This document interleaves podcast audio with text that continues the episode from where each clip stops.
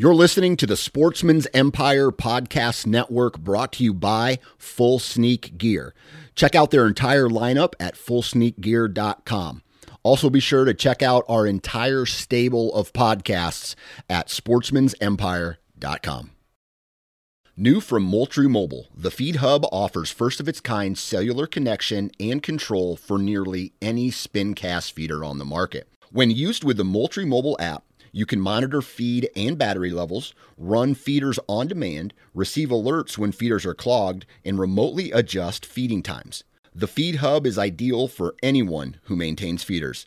Remove the guesswork and save time by planning feeder maintenance before you drive to your hunting property.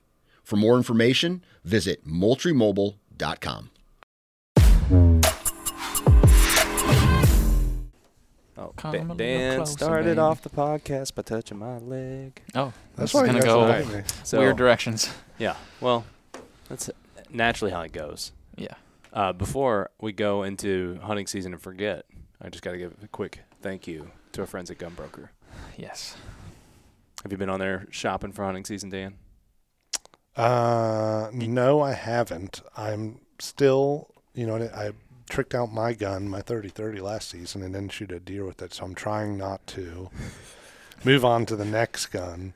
I did look on Gunbroker for the um, the new Springfield Waypoint Uh-huh. uh, 2020 Waypoint. They have like a new one with like a backpacker stock. And I did peek on Mm. Gunbroker, Gunbroker for those. Um, think about how I could afford one of those, but. Are they expensive? Uh, relatively, you know, I think I think for you know the new one has like a carbon fiber wrapped barrel. That doesn't sound cheap. Uh, so if you look at other guns that have that, it's pretty cheap. Yeah. But compared to your traditional Mossberg hunting rifle, it's you know I want to say it's like twelve hundred dollars, maybe a little more. Yeah. I know um, it's kind of funny because every time we do a no low ballers, the guys are all like, it's like our own time goes up on Gunbroker because everybody starts getting curious about whatever we talked about. Yep.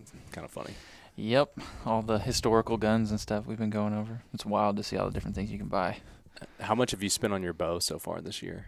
Because I feel like you were doing a lot of like maintenance and did you upgrade anything? Uh, so I got it restrung, uh, new string, and then the like they did the setup and everything. It's all kind of like a package. I think that was like one, one sixty, I, I think, and then I had to buy a um, drop away rest, QAD drop away rest, and I just got like a hunter one. It's not like a big fancy competition one. It's like sixty dollars. So I'm like a little over a couple hundred bucks, and then I bought. I don't know if this counts broadheads. Does that count? Yeah. Uh, so that would be another 45. So that puts us at about 250. Doing better than you.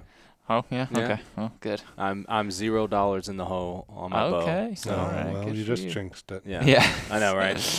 I I have not spent on anything. Yeah, I just uh That's well good. so the the funny thing because you guys were kept like trying to get me to go shoot Mm-hmm. and I was like I don't know man I have I'm, I gotta get my sight back on there because I let Matt borrow my sight to go out west last year Yeah. And I had his Garmin, and then he came back and I took the sight that I'd been shooting with all summer, and because basically we just never ended up trading back, Yeah. and and then it got to be gun season, and I was tagged out, so I was done, Yeah. and I, I shamefully had not shot, and I'm like, dude, this is gonna be so hard to get. I'm just like it's gonna take me longer than I want to do. I, I've only got like 30 minute windows with just with all the kids' activities and stuff right now, and I went out and I threw the sight on. My son came out with me, and I, he wants to shoot archery next year, so I was showing him some stuff. And dude, like 30 minutes, I was w- right back in, and Yeah. everything was ready. To, which I didn't change anything, so it was the same arrows, same um, broadheads, and everything. And Yeah. It's like, wow, all right, I was shooting uh, looser groups than I'd like to, Oh, but I pretty mean, it's tight. still dead deer. Yeah. Dead, all Yeah. those are dead deer. And you were Yeah. at 30 yards? I have it out to. Uh, I, I had checked my broadheads out to 25 right now. Um, r- at where I'm hunting right now, sh- I probably wouldn't shoot. There, there's time, like I was telling you guys over the weekend. There's times where I can see deer at 108, Yeah. um, but there's no good shots really past 25 because they start getting into the tree rows of trees. So. Um, I guess I'll tell my story first. Yeah. I'm kind of already after getting in. it. I'm getting yeah. in it. Let's go. Um, so there, I'm hunting a tree farm, and so there's rows of trees, and it gets into there's guide wires and there's branches and like to be talked about later. yeah, right. Uh, if you can see the uh, bruise on my nose, we'll get there. Um, but so, like, I feel like even if I thought I had a clear shot, I probably wouldn't take it because of those guide wires and just there's a lot of stuff that I might not be able to see. Yeah. And the the tree I'm in, the branches start to like I'm going to eventually kind of peek out on how far out I could go. Yeah. So like, there's there's one side that I could definitely get out to 30, but I'm like every deer that they were coming right through where I hoped for. Perfect. So this long story for anybody, the, the the quick backstory on why I'm hunting a random tree farm in suburbia uh, is my hunting spot. The guy that owns it has let me hunt there for free for five years, and I, a family member wanted to hunt there, and they paid for it this year, and uh, that's the way it goes sometimes. And I was very grateful to have even I've Yeah. killed a lot of deer out there. Um, so I I had a backup. Some of these guys may have heard me tell the poacher story last year or the year before, where I had set up on another tree farm just to to test it out, and ended up. Um, poachers came in, tore out my blind, were walking around. I had them on camera with shotguns, and that that spot just made me nervous. It's like I don't really want to get in there. If somebody's this protective of whatever, it's not worth it to me. Plus, I didn't have any good deer on camera really. Like I had a couple, you know, three year old eight. Three and a half year old eight points on there, but it wasn't like it. It's not like I had this freak in there that I'm like, oh, it's worth dying. That's right. You know, Must be a pretty big deer. yeah. So the I ended up sitting up at this other one, which is where my son and I have been fishing, and um, you know, I caught a really nice bass over there last year. We've been hanging out over there. He loves going over there. He chased the geese around, and um, it's been a fun little spot for us to have access to. And I, I finally threw up a camera, and dude, my phone goes off just all the time. Uh, throughout the day, but what's funny is I'm getting during the day. I'm getting all the guys that work at there, Mhm. so they're coming in, they're getting taking care of the plants, or they're they're coming in to get a tree to take to, to a client, and the deer are like clockwork because they know that the place is it's like it has human activity on it up until five o'clock Mm-hmm. six o'clock on the money like Yeah. I, I on the dot dude they start showing up and so uh, I I knew it was going to be pretty consistent of like that would be the time just from what I'd seen. What I hadn't thought about is um, the the camera set I've had it set up two different directions now and I didn't I didn't realize how far it was not capturing. Dude, it turned into a deer party on on whatever what was it, Friday or Saturday night. I was Saturday, uh, Saturday, yeah, yeah. because the Kentucky was getting demolished by Georgia. Um, Mm. So Ouch. the yeah, I ended up not watching the rest of that game. I listened to the radio on the way home, and I was like, ah, I don't need to Better not. yeah, let's on. just spare myself. um, but dude, I, I so I saw the first deer come in at like a little after six, and I had come up. I set up in a real thin tree with my saddle, which I love that you can do that on a saddle, yeah. and it was perfect. Um, but he came in way down there, and I immediately knew what it was. I knew it was. It, I have a thicker six point that's kind of got a tight ba- uh, rack on him, and I was like, all right, cool. First one in. I, I knew there would be more coming in, and I watched him for like 30 minutes, and then the uh, I've told you guys about this four point I have on that I think is really old. He's kind of the boss daddy, and it doesn't really make sense when you look at his rack. It's almost like he's just gotten used to being the boss. Yeah. Because typically, when you think of him, like anytime you th- see him fighting, there's like the big buck is Yeah. running off the smaller buck, right? This buck doesn't. I, even when I saw him in person, he doesn't look that impressive on any any account. But he came in and he was putting the six point in place. There was a spike, or not a spike. It was like a fork. He came in. He's putting him in his place, and I got to watch them spar, and they sparred for like two hours. I could hear them sparring as they walked down through the trees, and uh, and then there's uh, more deer start coming in, and at one point I had um, crashing coming into me, and I get my bow, I, I get ready, I, you know, um, have my bow, I'm holding my bow, and I see him coming, and I knew he was getting ready to hit my scent wall, Mm. and this was so cool. This is the value of urban hunting. I'm like, if he hits my scent wall, he's gone, and I Mhm. didn't even know what he was yet. I watched him come in. He smelled it and he stopped dead on and looked up, and he couldn't really see me very well because there was uh, foliage in between us. And he thought about it and he took off and ran back. He ran about two big jumps, and then he thought about it. He's like, eh, whatever. It, it was like it's They're like- always out here. yeah, man. exactly, whatever. dude. And so he came back, and I was like, wow, I don't know if I've ever seen one retreat from a scent wall and then come back to it. Yeah. Um, it, just from like hunting on public or on, on private farms, like big farms. And and so he came back through it, and I was like, wow, that's pretty cool. That's a Um, perk right and then he he walked right. I sent you a picture of him under my stand. He ended Oh, up the nine. walking. Yeah, I, I had a there was a big rock out there that I had that I knew was 15. He walked right on it. Like I could have I could have pegged that deer perfectly, um, but he he's like a young nine point, and I'm like, dude, he's not even top five that I have on my camera. Yeah. I don't even know if he's top eight. Even yeah, he's like nine point deer. Like I, I beggars can't be choosers. I don't know how many times I'm gonna get out. Blah blah blah. All the things telling you you should shoot the deer, but I'm like, I'm like, there's no way in the first 90 minutes of hunting, or I guess I've been out there for a couple hours at that point. I'm like, there's no way I'm shooting this deer. And so he goes off, and then I think I had nine deer right at sunset that had come through Jeez. one doe, Uh, and only Just one of them was a tiny buck. The rest of them were decent, you know, between six and nine point bucks, and they were they would they'll all be dead deer in December. Like they'd be a Yeah, dead deer in December, right? I would Yeah. shoot any of those at the end of the season. And Right. some guy on Go Wild even said he's like, you know the saying about don't pass on something early that you'd shoot late. And I'm like, Yeah. I know, man, but it's like first Yeah. day out. Yeah. And so I uh, I start to realize though that I'm in a bit of a conundrum in that I'm on the back of this property and there are deer everywhere on the way to my car. Mm. And it's getting dark and I didn't bring a flashlight because I forgot. But then I'm like I can't use one anyways because Right. they're going to see it. Mm. And so I start thinking about this. I'm like, I'm gonna I'm gonna have to wait until they kind of clear out, and then try to go to one edge or another, whichever one I think they're not on. And so, I shooting light ends. Um, actually, right at shoot three minutes before shooting light ends, uh, here crashing again. But this time it was a doe and Mm. two fawns come on out. And I'm like, great, she's gonna sit here for forever. I'm gonna have to wait on her to mosey on out. Well, she she gets out pretty quick, and so I quietly drop my bow, and this is two minutes after shooting uh, light ends. My bow hits the ground, and the second it hits the ground, I hear loud crashing. Like I knew it was a buck. He comes thrashing in, and I see the rack, and my heart didn't jump. It's like I. so this is coming from behind you. Came, yeah. Well, they're from. uh, It's kind of like just to my Off right. to the I could side, see him yeah. very well, um, but my heart rate didn't even jump because I had. There's no option to shoot, so it's like I Oh. didn't even. I just like, yep, that is a big old deer.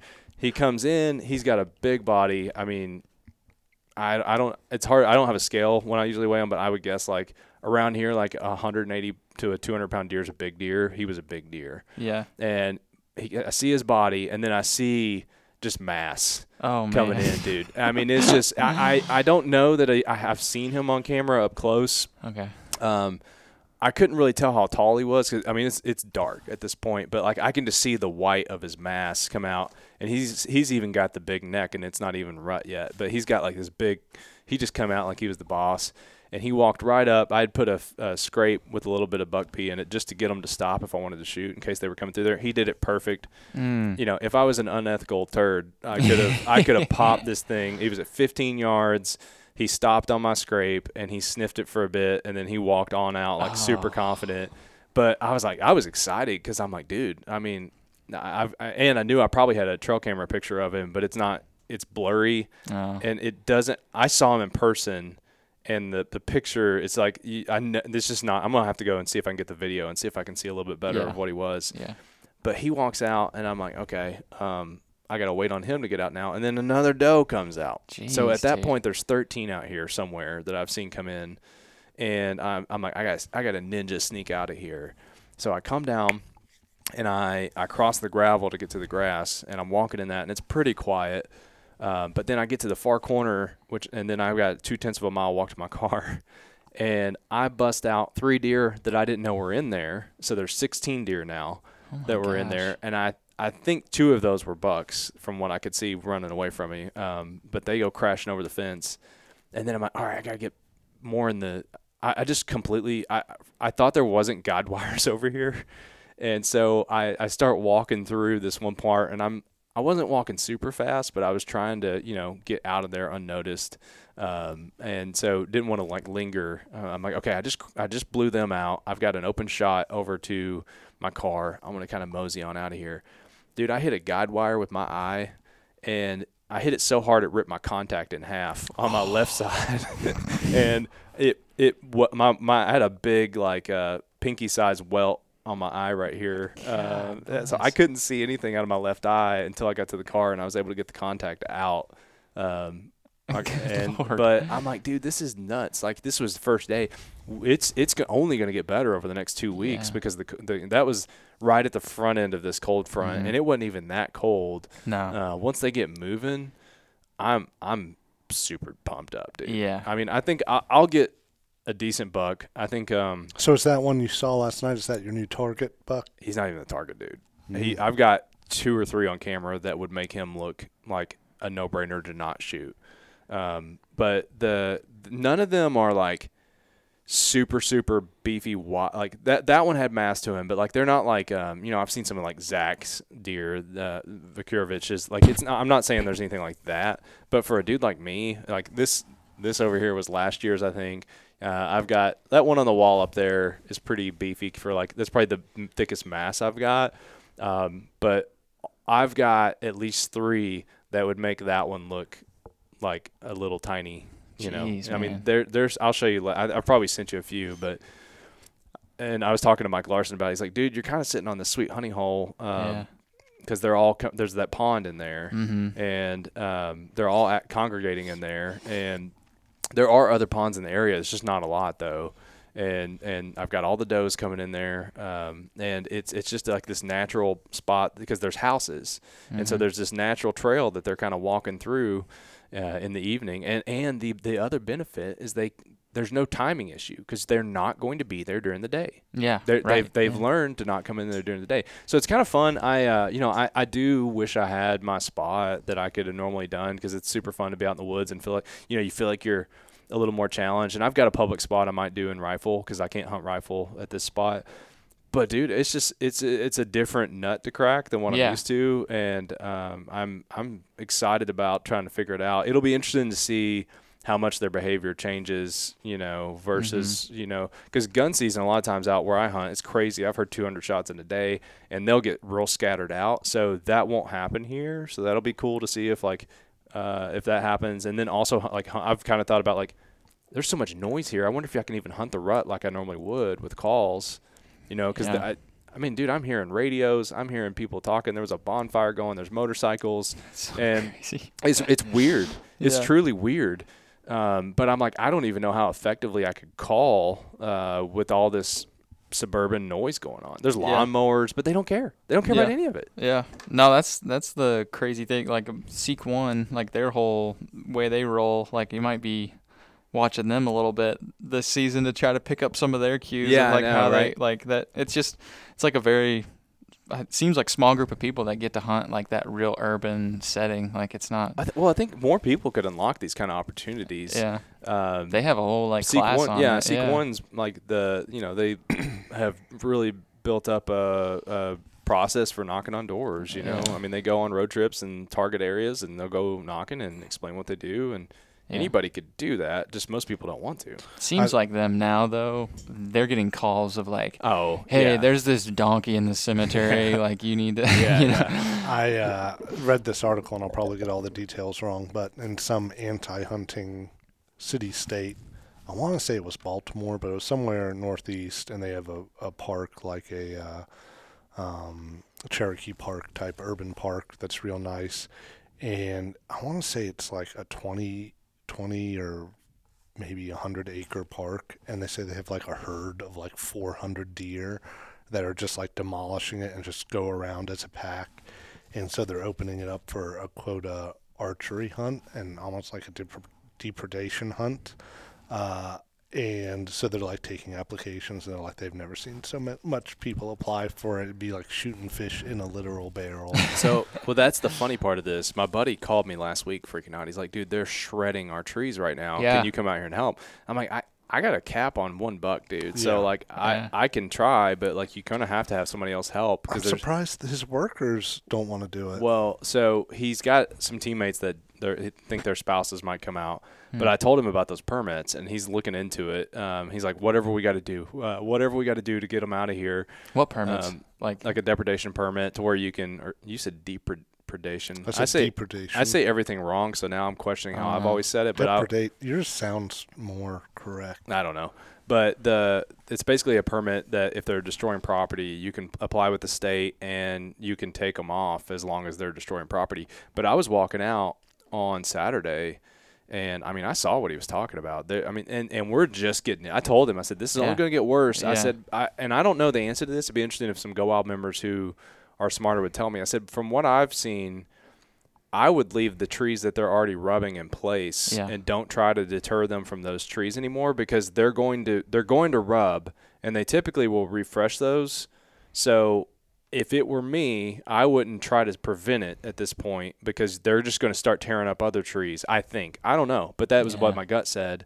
But you know, in the woods, like they typically are hitting the same spots. Well, the the concern I guess would be like a rub line. Like if they Uh, They, have a rub line, so they have but, a but, rub but line they're already. but they're hitting the very- same ones. They already had, yeah. They're basically coming on. I saw on the outside of the the row I was walking. Now on it was interesting though. It's not trees like you would see in the woods because they have those protected. They have um like a some kind of barrier around them that what was enough to deter a rub, but it's happening on like their shrubs and stuff. And and, and I've even seen it on their evergreens over there. Um, Huh. like the small uh, green giants, you know what that tree Uh-huh, is? Yeah. I've seen them clean a foot off of a green giant tree, which is not typically a tree that they I feel like I would have seen in the woods because it's like harder to get into. Usually, that's like an opportunist, right? They're, they're gonna pick a convenient tree, and I would I wouldn't say like cleaning off a eight inch section of an evergreen like that's I don't know. I just haven't seen that as much in the woods. It's usually like there's this opening spot where they can get to it really good, and they're gonna shred all the bark off of that side. Yeah. But they've taken limbs off of these things. They can't sell these trees anymore. Huh. So th- it's costing them. I mean, Yeah. these trees are hundreds of dollars a piece, Yeah. and they're they're hitting dozens of them in this tree farm. Oh. Yeah. Old Brad might be shooting a couple bucks out there. I mean, I was like, if If you you get it, get it. well, then I was like, dude, I don't even have the freezer space. But I was like, I don't know, somebody over here, Hunters like, hungry or well, whatever. or or like the office. Um, And Mhm. I told them, I was like, if you want to get it processed, I could throw the leg in the freezer and you can take it down or whatever. I was like, I'm not processing, you know, all these deer to hand out to your office, but I'll take it to my guys. You know. So that's that's how that works. Then like he could like he could have you out there and say like here's one of my depredation tags or here's three of my depredation tags and you could kill multiple bucks in a year. I briefly read on the state website, and um, I w- if he gets this done, I will definitely check it because I don't want to Yeah. screw this up. No. But um, it looks like it's up to the landowner. If the landowner has the tag, they you have a right to take as much as you need to. that makes me kind of wonder. Do you have to? Uh, I mean, I, I understand morally we wouldn't kill a deer without consuming it, but do you have to? Could you theoretically have it where you just leaving them out in a field? Uh, I don't know. I don't know. Uh, can, I, I honestly don't know the law around that, but Mhm. um, I almost like a predator, sort of. yeah, or a hog I, I don't know who in the right mind would leave delicious venison laying out, but um, Yeah. Yeah, I don't know the answer to that, but I mean, I told him if I if we end up in that situation and he wants me to come out and try, like like had I shot that nine, if I if I had one of those tags, I probably would have, right? Right. Because it's like, why not? I can come Yeah. back and try again, and I'm helping him. Like, Yeah. dude, they're so overpopulated there. I mean, it was nuts. Yeah. Um, just in the small time frame. I mean, from six to seven fifty, I got sixteen deer on top of me. Well, And- Yeah. Thank goodness he hasn't fenced it in, because that would seem like kind of an investment that would pay for itself. It would have to be a couple of really tall fence. yeah. Yeah, you're right. It would have to be a tall fence. And plus, you got so many people. I imagine during the day they just leave the gate open at the front, and Yeah, you could do. You can do it. Um, actually, I was driving over by um, over through the area over here next to on our way to a Cub Scout meeting, and um, there's a farm over there in Anchorage that has farm. They've fenced in a high fence, eight foot tall, all the way around, and that's what they're doing. They're trying to keep the deer out. Hmm. They they may end up doing that over here. Uh, Yeah, but the problem, I mean, fences get holes. I mean, they they they have a fence on one side, and it's you know it's kind of trees have fallen on it and everything, and it is it is a tough battle. Yeah. Well, it makes me wonder about that farm that we hunt in Indiana. Like they they're wanting us to kill, you know, as many as as many deer as we can ourselves, and then bring like people out there to do the same. And they factored up. I haven't seen the number, but they factored up like how much money and damage deer do to their property every year, and it makes me They wonder could, like. they could apply. they Uh, could pretty much every state's got some kind of permit like that. What'd you get into? Uh, well, we went out there. Um, Saturday, same day you went hunting, just with the cold front coming in. We were trying to make Friday evening work, but that's just just not really. Uh, it wasn't feasible. So um, we went out Saturday evening, and it really kind of worked out that it didn't get very cold Friday night. Like, I mean, it was maybe 50s. Yeah. Like, um, I was from, like, cold. I was cold because I only had a hoodie on. Friday Um, night? Yeah.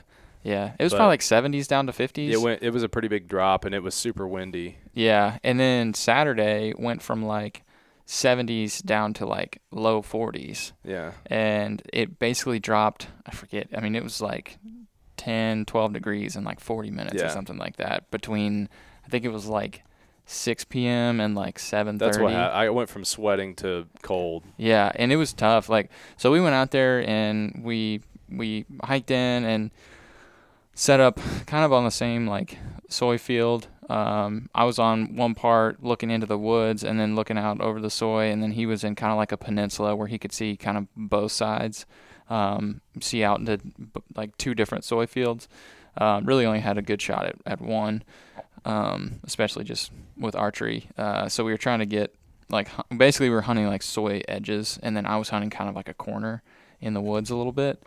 Um, and really just out there, we got up at like 3:45, and the whole play was like, hopefully it gets hot from like 6:45 to like you know seven. I think we had till like 7:49 or something like that. So that last like hour or whatever, and the wind was like perfect when we got when we got out there. Um, but then like slowly, I mean, it was swirling a lot.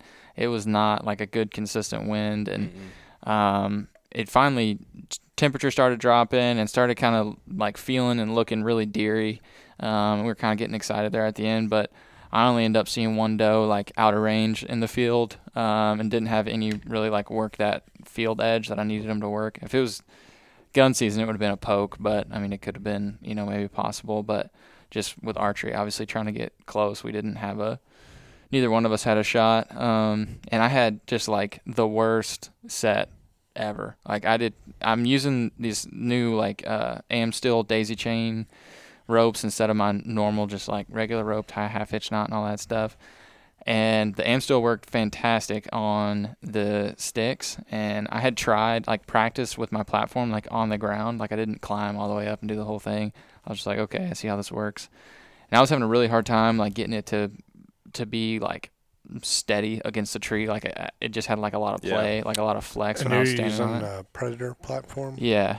Um, and so I kind of, I climbed, like I was having a hard time finding like a really good tree. And so it was one of those situations where I'm like, all right, this one has like the best shooting lanes. It's not perfect, but I can make it work. And so like it was set up like basically where I wanted to put my platform. There's like a branch coming off at like the exact height that I wanted to put my platform, and then go up like two feet. And there's a branch off the back, like about where I wanted to put my tree tether. Um, and so I'm like up there having to kind of like manage around this giant limb in the way of trying to get this new Amsteel rope on the platform that I'd never used like that before and I just struggled for like 15 minutes and just like could not get it. I'm like starting to sweat and getting pissed and I actually ended up climbing up on it and I got on it and was standing there and I was like, nope, nope, nope, nope, nope, nope. like it was flexing. And I was like, that was, and I truthfully kind of started rational, rationalizing a little bit. I'm like, I'm not going to move that much. Like I'll probably Yeah, be right. fine, you know? And as soon as I did it, I was like, the fact that you're doing this right now, like you need to get down. So I got down and I brought my cam strap just in case it didn't work. And so I dug that out and then ended up just using that. Why, why'd you change your strap? It's just like if you can, if if I can figure it out, it's really fast. Like because it's literally just a daisy chain, and you literally go around the tree, and then you put it on the post, and then it's it's done. You don't have to tighten it or do any of the stuff like that that you have to do with a cam strap. Um, it's lighter, uh, but to be honest, like I don't really care. Like it's not. I'm Yeah. not too worried about weight. I'm not going 16 miles back. It's it's it's fine. Um, so it's just more of like a speed thing, convenience thing, where I could just. I always hate having that cam strap up there and having to like reach around the tree or do whatever to like get and like actually pull and cinch it down and get it into like a tight position. So I was like, all right, I'm just gonna use this Amsteel and I just I couldn't get it to work. And I think the big problem was that big limb in the way and me not having a bunch of experience with it. So I'm gonna try again uh, and just keep bringing the cam strap in case you know I can't use it. I can at least safely put it up there. But Yeah, so then it was at like I still had like a weird angle with the platform, so like my calves are super sore, Yeah. like from uh, being that my back is all sore, and My neck was really sore because I hadn't been in the saddle in Yeah. a year, and it took me um, probably 25 minutes to get everything because I was kind of uh, going up the tree and I, I went up first too high and I was like I, I, had a branch right at my head and I was like I come back down had to drop a, a stick down and just constant you know re deciding where I was going to go up that first time So how do you? I was at Brayden and I were talking about this this morning. How? What is your posture in the tree when you're not, you know, prepared to shoot? Uh, Like you don't see a deer, you know, no deer around. You're just hanging. I out. have to change it all the time. Like I'll I'll sit for maybe half an hour to an hour one way, and then I'll adjust it, tighten it up, and have it. So I'll I'll first kind of really be sitting in it with my knees in the tree. So you're putting your and- knees together up yeah, and I against have some knee pads that I picked up online, just cheap ones that work fine. Um, and then I will uh, once once that starts to get to me, because what what I find is that starts to cut into my like it's almost like nerve pain. That's what Um, I was saying. hip pinch. yeah, I get I get pinched, and then I will uh, let out slack of my uh, tree line, and then I will like kind of like sofa it a little bit more. Do you use a recliner? I don't, but my I think my seat might be a little bit bigger than some of the seats you guys you, use. Do you use a recliner? Yeah, That had was one. the I didn't use it last time. That was the but- biggest difference for me. I got the Trophyline one that's a little bit uh, thicker than the Tethrd one. Man, it makes a huge. well, that's what I have, so maybe it is a recliner. I, I wouldn't have thought it was, but I um, mean, you know, the separate recliner thing that. oh, goes it like in- oh, it's a then it's, separate. like, no, okay, no, I don't have that. Mm. Um, but that's not really as much. Of, my issue is the weight on the seat that usually starts to pinch, like the Yeah. hip pinch, as you said. Do you ever? Because I do this. Do you ever what I like to call koala bear the tree? He's telling me about this this morning. where you just like I'll have my pack in front of me uh, on the tree, my backpack strapped to the tree, and then I'll put one leg on either side of the tree, almost like I'm a koala bear hugging the tree. and I'll just I'll, sometimes I put my arms up on my pack, you know, and the the trunk's two inches from I my just- face. I just just got a visual of walking up on you in the woods like this. Just like no, a little, just I like haven't a little done that. bear. Well, I mean, I listen. I'll try anything because I, I do get um, I do find that this. I mean, there's just no question to me on like a long sit, the saddle is not as comfortable on a long day. Like I just don't think it's. No. There's no way you could say it is. Um, as comfortable as like a, buddy like stand, a ladder stand. Yeah, ladder or stand. something Like Yeah. like you know, a padded ladder stand is totally comfortable. but Yeah. but But- koala bears look comfortable. listen, it's true. it, it- I yeah, They've I got hear it you. out. I'm not. I'm not even judging this yet. I'll try it this yeah, week. can't and- make fun of it until you give it a shot. No, but I, I'll do something kind of similar though, where I will shorten up, get myself close to the tree, and if I'm cold, I'll do this, or if I just need a new position, I'll tuck my arms like kind of like you're folding your arms like you were standing, put my hands in my armpits, and I'll just lean against the tree like that. Have you ever fallen asleep in the saddle? I've fallen asleep. Not nodded off, but Uh, like, but like, you know, and then you're like, oh, it's 20 minutes after the last time I was in no, one. I've I have. I don't know. I've done it as a koala bear too. Just imagine walking up on Dan snoring, hanging from a tree. Big buck walking right by. him. yeah. Oh, I uh, I left my stuff out there. Oh, okay, Um, nice. You like what all did you leave? Your platform, your sticks. A- all of it but one stick. The stick I didn't use, I brought back. But the reason is because the noise. I couldn't get down. I was like, "There's no way I'm getting all this stuff off this Mhm. tree." Mm-hmm. Um, not that it's super loud. I actually think it's way quieter than a climber stand, obviously. But, Oh yeah. but I mean, these deer. There's deer 20 yards from me when I came down, Mhm. and I got out of there without them noticing. But yeah. um, there there was just no way I was taking all that off. So Yeah. I had already kind of. There's only one other tree that I would probably hang in, and it is where seventy percent of the deer came out. But the two shooters came out under my tree, so I don't know. That could just be a pretty good coincidence. Could be coincidence, but um, I'm not. I'm gonna go at least one more time there. And the other thing is the wind. If it's similar, it was at least blowing back towards the houses to where I have, you know, I mean those those two. I did I didn't mention the doe, but I had a doe do the exact same thing on the wind uh, scent line, and she she ran off and then came back. Um, but it's it's at least got more of a chance to get back to those houses versus if I'm set up in the middle, I'm like, dude, Mhm. that's gonna spread everywhere in there. Yeah. Yeah. So Yeah. I mean, I've left my saddle set up in a spot for like a week. I mean, like you know, some guys leave it much longer than that. Yeah. Uh, I mean, I don't. I wouldn't want to leave it out like in the sun uh, for obvious reasons because of the ropes and everything. Um, but I'm, I was like, man, probably talking about the next month. Uh, just been there. I think it's fine. Um, I would assume. I don't know. I wouldn't advise anybody else on what to do in that situation, but no, I've left hang-ons in trees for whole seasons Yeah. and like. Uh, I mean, I've still got a climbing stand out in Shelby County, so somebody can go pick that up. Maybe that's the one you've been walking by. That's what I was, not that's kind of what I was thinking was how many people, you know, get, next season comes, they got an opportunity to hunt. How many people? What's the ratio of people who are like, oh, I gotta go back to this other property, hike in, pull down the old stand, or just like, um, that stand's just. Oh, gone, that- buy a I've seen stand. Well, it's illegal to leave It is uh, on public. permanent stands out on public. Yeah, mine's on private. Yeah, yeah, you Yeah. can do The one, the one that was on the lane between the lakes, I saw was a climbing stand. yeah, I which mean, I I've guess you seen- should be fine. I don't know if it's permanent, if that's technically permanent or You, not. you can't leave anything. You're anything. not. You'd be considered littering, I guess, right? yeah, Leave it on the ground. You can't leave Yeah, I anything. guess that's true. Um, The Yeah. other, uh, the other benefit to pub uh, private is I can screw into the tree. Yes, Ooh, that yeah. is Yeah. that is great. So I I love- have I have two hooks. I, Yeah. my whole setup's. I mean, I will be in that tree in like five minutes next time. Yeah, dude, I thought about for my grandpa's getting some of those uh, screw-in steps. You know, Mm, like those yeah. little. I think they look like kind of like a triangle or whatever, and you just pop, pop, pop, pop every other foot up Do the you tree. still have your ground blind that the poachers No, it got messed with? stolen. It got stolen. Three hundred fifty dollar blind gun. Wait, it got stolen? I thought it just got It either- ripped up when peed well, on. it did. I knew it got One time on. the the wind got it, and I don't. I think I think they by the probably stole it. No, because the wind it would have caught. Oh, on I a remember that because you borrowed paracord from me once, right? Yeah, was that you? I don't know. I got my Um, own paracord. I don't borrow paracord wow. from you, dude. He literally just bought paracord. I, uh, Cabela's today.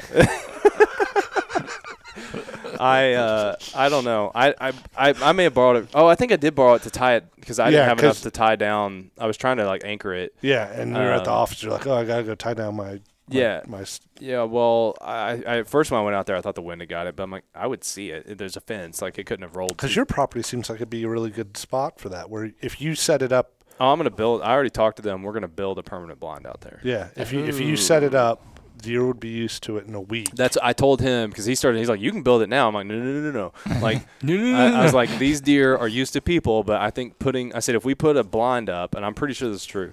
I said if we put a blind up now, they may start coming into the property on a part that's harder for me to hunt them, and so like they're gonna go away from the blind that we built. Yeah. They'll start coming in on another corner where I may not have a tree or something to get to them. Like we have them coming where I need them.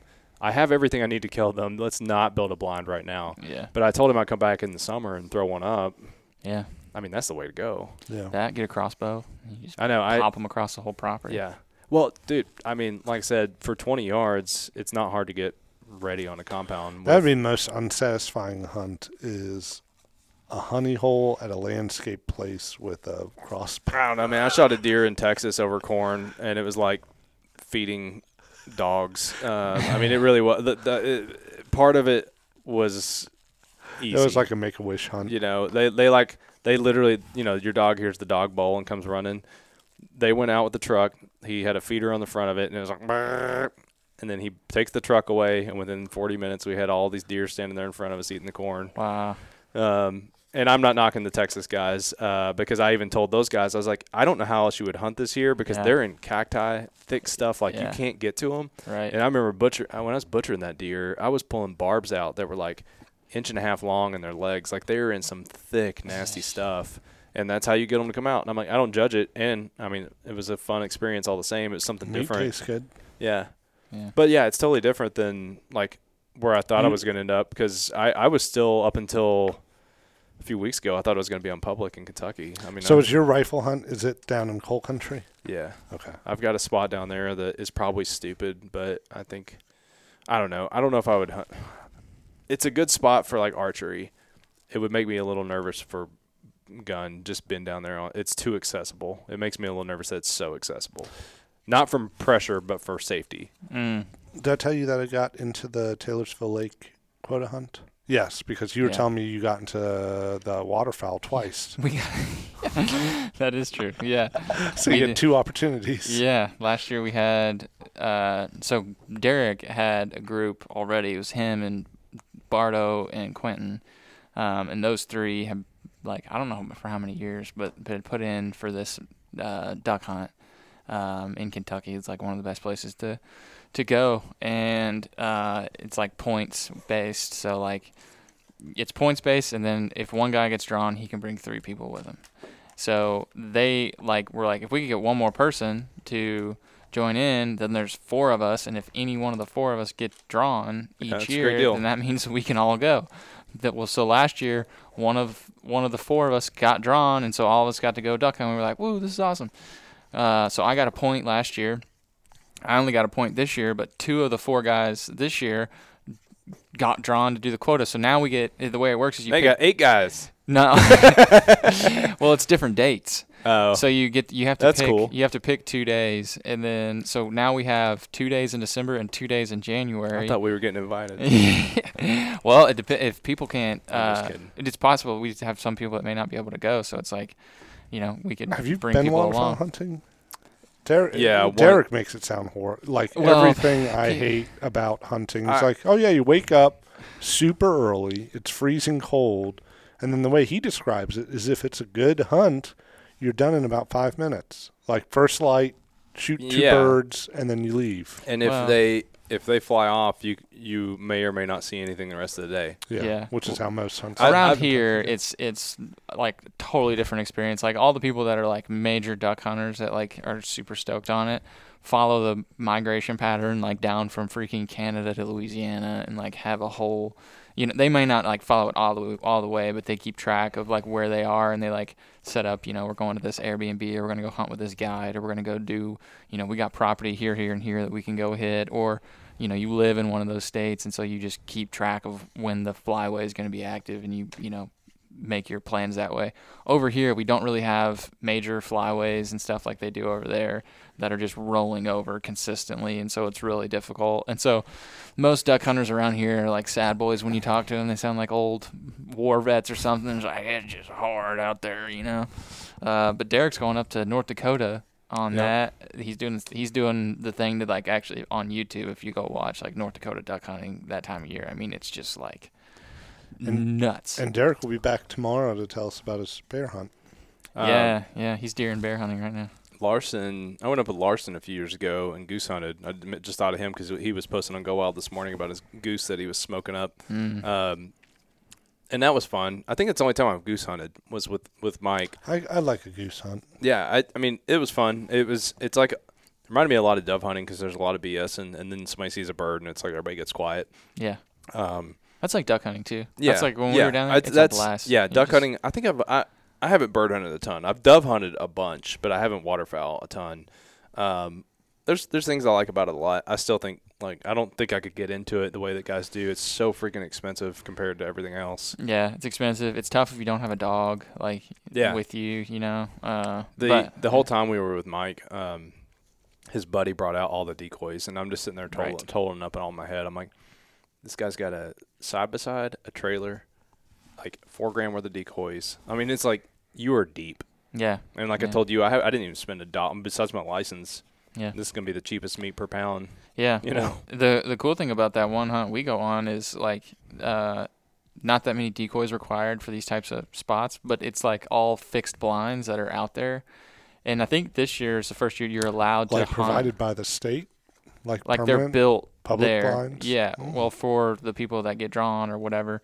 Um, and so you just get to go out there and you just, you know, it's a lottery each morning. So you go up and like say, There's a game if I there. got drawn, you go into this room and you say like it's me, I'm the guy that got drawn. They're like, okay, here's your lottery ball. Uh, you write down the number and they put it in a little tumbler and everybody does that. And then there's even people that'll like show up that haven't gotten drawn, but if there's if they run out of people that got drawn, they go to people that didn't, and you can put your name in the hat for that day. It's a big Um, commitment for a maybe. It is, dude. it is, yeah. Especially for us, dude. It's like hours to drive. It's like but people like that live to the around there do it all the time. DMV and maybe not getting your license renewed. Exactly what it's like. But then you, so then it's like uh, elimination. You like first guy comes up, it's like I want to hunt this unit, or whatever. Okay, so nobody else can pick that one. Each one like has its own blind, and there's a map, and it shows this is where the blind is. This is, you're hunting over like dry ag or wet ag or you know whatever it is. And then Derek, last time we were down there, was like calling locals on like you know which one, and so you kind of have like a strategy of this is my one, two, and three that I want to you know draw or whatever. It's a it's a cool experience, um, but for us, it's like a lot easier than like Derek has told me some stories of him hunting. I think it's Texas or Oklahoma where they like slog through Yeah. like thigh high water and muck for like four miles into this spot, and they shoot a lot of ducks, but it's like you're slogging through ice and water. It's a terrible. We were just like a tenth of a mile into this fixed blind and get in there and hang out. And it's Those hunts are big of a always fun to tell about later, but when you're living it, it's like Yeah, absolute hell. type two fun. Yeah. Yeah. Yeah, Yeah, and, for and it's sure. once in a lifetime fun. You're never like, let's do that again next year. Oh, I don't know. I don't know, that. man. Me and Derek with that bear last year. you would do that again this season? Yeah, I've actually. Th- I've, I mean, I, there's an open invite from Chris. I'm trying to get Brayden and Jacob to go, or you, or somebody like to, to go and do it. And I'm like, I don't know. I'd probably go, even though I'm I'm like last man on the totem to shoot one. But it was so fun, fun, like air quoting. Everything was fun up until like that four hours where Derek and I were like, we're so screwed.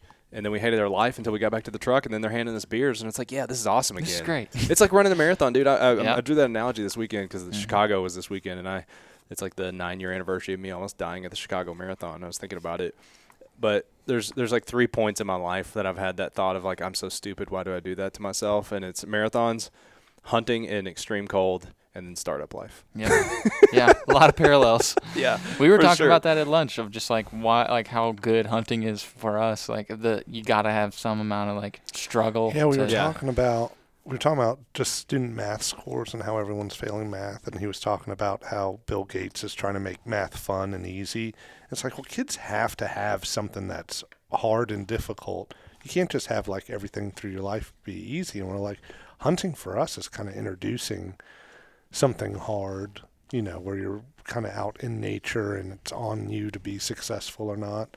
And I think you kind of need that in your life. I think you need that in your life, and but it does need to be something that like you have a chance at being good at. Like Yes. I, people that make their kids grind it out through sports for year after year, when there's like obviously no hope that the kid wants to do it, they don't have a gift to do this, uh, and they think they're going to like hone them in to be a pro player. Like I know a lot of people that do that to their kids. And I'm like, that kid is never gonna play whatever this sport is. Like you could just see it. They hate Right. it. They they they're there for social hour and that's it. Uh, versus like when you find, I'm I'm kind of going through this with my son because he's in all the things right now, and there's some clear paths that he shouldn't do, uh, like baseball. Like he wanted to go back to baseball this year. I was like, dude, let's just talk. Like let's be real. Like you're really good at percussion. You're pretty good at soccer. I think he's got some promise on basketball, but baseball ain't it, man. Like we we got to just like we got to pick something and try. Because if you're gonna put all that time into it and effort and like I, I don't know, I, I I feel like there's a like struggling for struggle's sake is not what we're talking about. That's Strug- what Viktor, Viktor Frankl talks about. That as soon as suffering and struggle loses its meaning, it's when people yeah, lose like hope. what Struggling exactly? towards like a there's goal. there's no outcome from that that my kid comes out of uh, uh, this and is is a great baseball player. Yep. But he's really talented with percussion and like I said, he's okay with soccer and some of this other stuff. So it's like, yeah, let's keep doing it. But I don't know. I think uh, adults did this to, to themselves too. Hundred percent. But that's what hunting is. What? Is is a struggle where you're most likely going to be unsuccessful.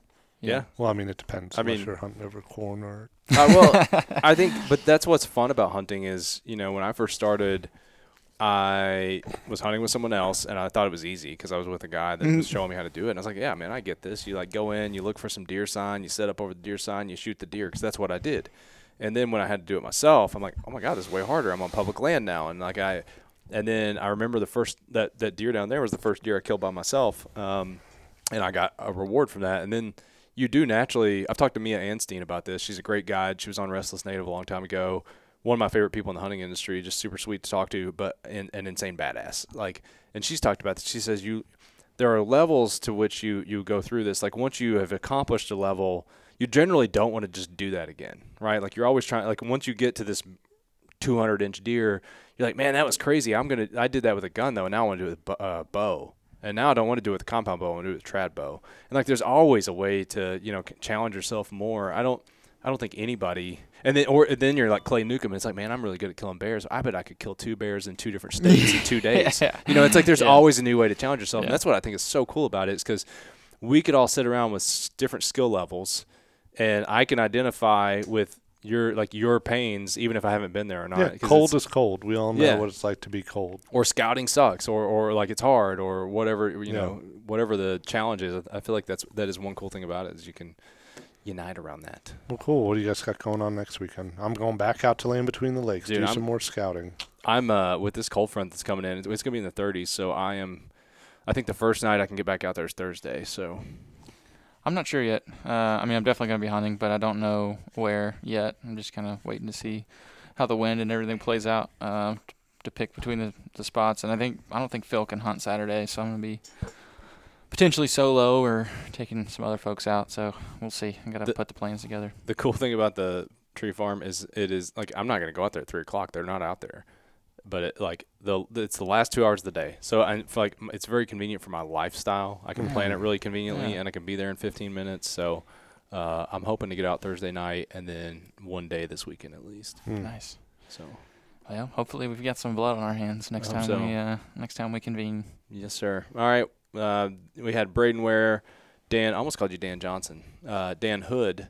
The original uh, Dan. The OG Dan and Brad Luttrell. Uh, uh, it's, I think it was David called me out or called you guys out. I wasn't on that episode for because you guys don't do the roll call at the end. He never Yeah, know. He's we like, I don't know who to tag. I don't know who was on there. Sorry. And apparently, you and I sound a lot alike, Brayden. Oh. This is Brad speaking. I'm honored. Um, so, all right, you got Brad, Brayden, and Dan. Let us know what you thought of our ignorant rant. Thanks, guys. See ya.